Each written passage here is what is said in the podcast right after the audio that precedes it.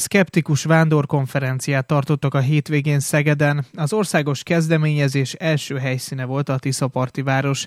A rendezvényen szó volt a génmódosításról, a védőoltásokról és a homeopátiáról is.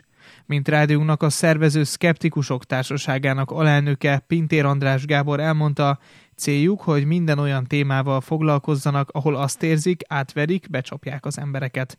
Rádión kérdésére az alelnök azt is elmondta, valláskritikával nem foglalkozik a társaságuk. A Szkeptikus Társaság egy kétezer-hat végén alakult civil szervezet, amelyiknek a kritikai gondolkodás és a tudományos módszer következetes alkalmazásának elterjesztése az, ami a leginkább a célja. És erre korábban volt egy tulajdonképpen nem bejegyzett szervezet, ami viszont főleg az akadémikus körökben működött. Ezt úgy hívták, hogy a Tényeket Tisztelők Társasága. Ezt még a néhai Szentágothai János professzor alapította, viszont ez pont azért, mert inkább akadémikus körökben, ez alatt tényleg nem csak azt értem, hogy egyetemi körökben, hanem ténylegesen akadémikusok alkották a nagy részét a, ennek a, a, a szervezetnek. Ez egy kicsit elijesztett sokakat. Mi meg azt szerettük volna, hogyha ebből egy kvázi mozgalmat tudunk csinálni, tehát egy szélesebb közönség elé tudjuk vinni, illetve egy ténylegesen bejegyzett civil szervezet formájában működik, és ezért hoztuk létre az Egyesületet kétezer-hat végén. Azóta folyamatosan próbáljuk minél több különböző fórumon, minél több különböző formában, interneten, Facebookon most már ugye egy-két éve, illetve személyes megjelenések formájában, például a Sziget Fesztiválon voltunk több alkalommal, a civilek éjszakáján saját rendezvényünk szokott lenni.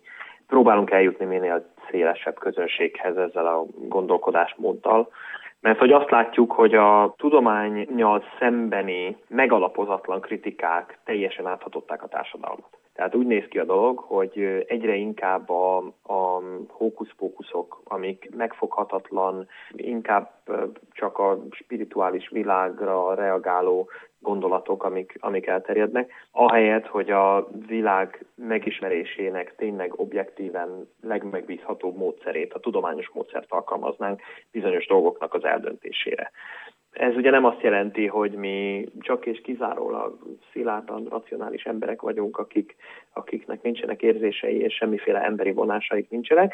Tehát ettől, ettől még nem vagyunk gépek, csak éppen van egy olyan módszer, ami most már egy több száz éve működő módszer, és ezzel eljutott a világ oda, hogy egy, egy egészen csodálatos arzenálja áll rendelkezésünkre azoknak az eszközöknek, amik, amikkel megismerhető a világ, és amivel a világban tapasztalható problémák nagy része megoldható, vagy legalábbis megoldhatóvá tehető. A gondolataitok népszerűsítésére jött létre, gondolom én, a vándorkonferenciátok, amelyet a mögöttünk lévő hétvégén Szegeden is megtartottatok. Mi ez a konferencia, és hogyan kerültetek Szegedre ezzel?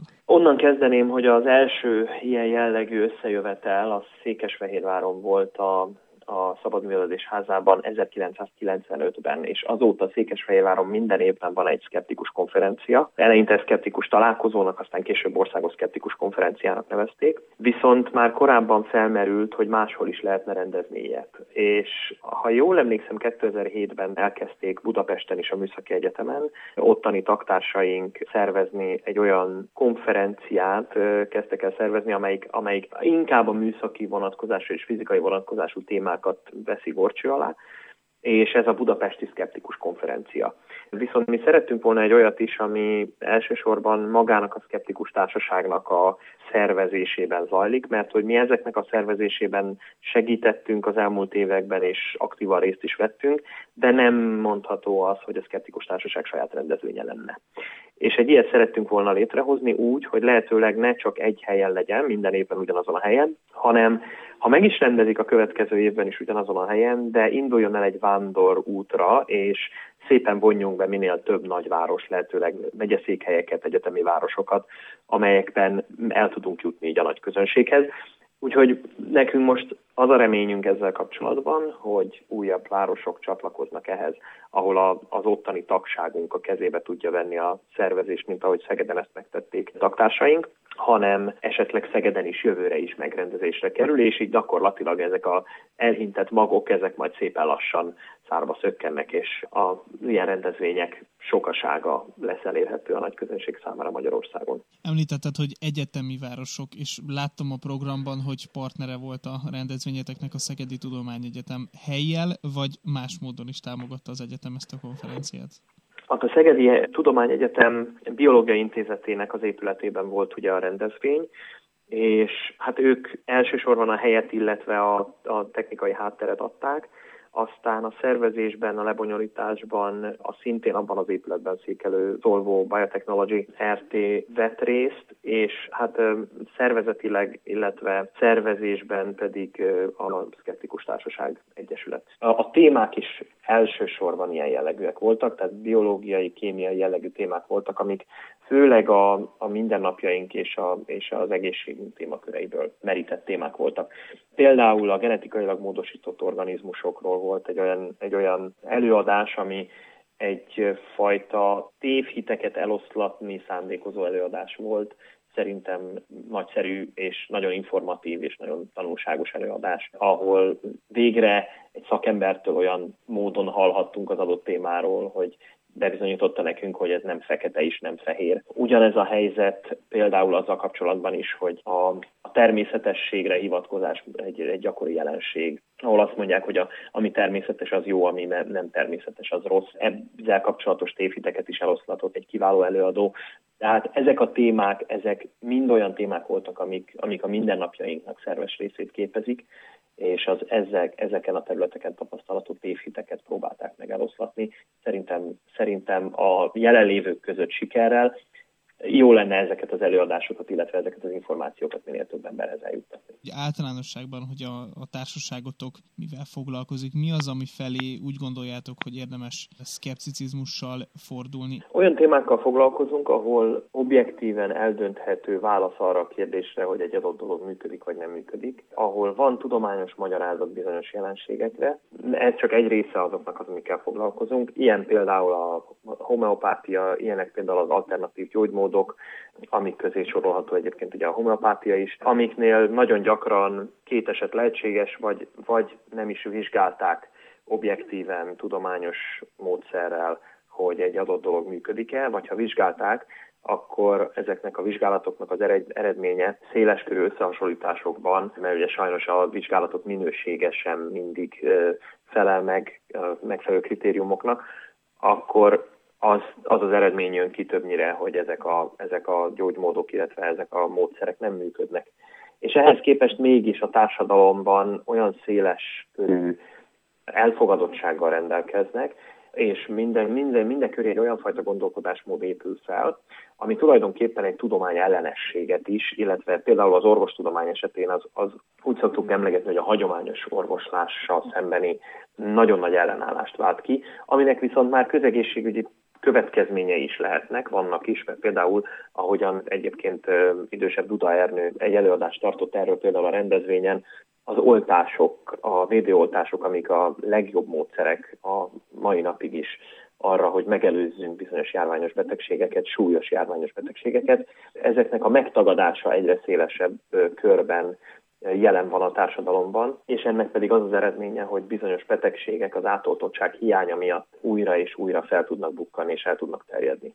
Ugye itt mindig a felelősség kérdése a legnagyobb, vagy a legfontosabb kérdés. És ugyanakkor viszont számunkra minden olyan terület, ahol úgy érezzük, hogy a más emberek, embertársainknak a becsapása, átverése zajlik, abban megpróbáljuk kimutatni azt, hogy hol van az átverés, és megpróbáljuk felemelni a hangunkat ezekkel a dolgokkal szemben. Tehát megpróbálunk egyfajta tudatosítást véghez vinni a társadalmon belül. Nyilván, mivel egy civil szervezet vagyunk, ahol mindenki a, a hobbi szinten, a saját szabadidejében nagyon sokszor időt, pénzt és energiát nem sajnálva vesz részt ebben a tevékenységben, igen komoly hátrányban vagyunk azokkal szemben, akik megélhetésszerűen folytatják azt a tevékenységet, ami gyakorlatilag teljesen megalapozatlan állításokból indul ki, és nagyon sokszor nettó átverés De akkor jól értem, hogy ez nem azt jelenti, hogy azt gondoljátok, hogy a világban semmi sem úgy van, ahogy azt az átlagember gondolja, és minden rossz, ahogy van, hanem ahogy most fogalmaztál néhány másodperccel ezelőtt, az átverések és az áltudományosságok ellen akartok leginkább fellépni. Ez így helyén való, hogy ezt most megfogalmaztam? Ez így teljesen helyén való. Amit ebben kihangsúlyoznék az az, hogy egy általános tévhit, hogy ha valamiben nagyon sokan hisznek, akkor az bizonyára úgy van, hogy az úgy bizonyára megalapozott, ez nem így van. Tehát mi arra szeretnénk általánosságban felhívni a figyelmet, hogy a, a saját magunkat is képesek vagyunk becsapni bizonyos dolgokkal, és, és pontosan erre alakult ki az a módszer, amit, aminek a következetes használatát mi szeretnénk látni mindenütt. A kritikai gondolkodás és a tudományos módszer, ami egy önjavító mechanizmus, egy folyamatos a megismerést az állandó tesztelésre és a, és a folyamatos visszajelzésekre, a visszaigazolásra építő, építő módszer, ami tényleg olyan, olyan dolgokat eredményezett, hogy elképesztő diagnosztikai lehetőségeink vannak, és nem csak diagnosztikai, hanem mondjuk ha az orvostudománynál maradunk, hanem, hanem a gyógyításban is elképesztő lehetőségek vannak, és, és főleg a, a jövő egészen izgalmasnak ígérkezik, ahogy egyre több és több információnk van arról, hogy a betegségek hogyan alakulnak ki, melyiknek mi áll a hátterében. És ezzel kapcsolatban például a nagyon elterjedt tévhit a, a társadalomban, hogy az, hogy az orvostudomány az csak a tüneteket kezeli, ez nem így van.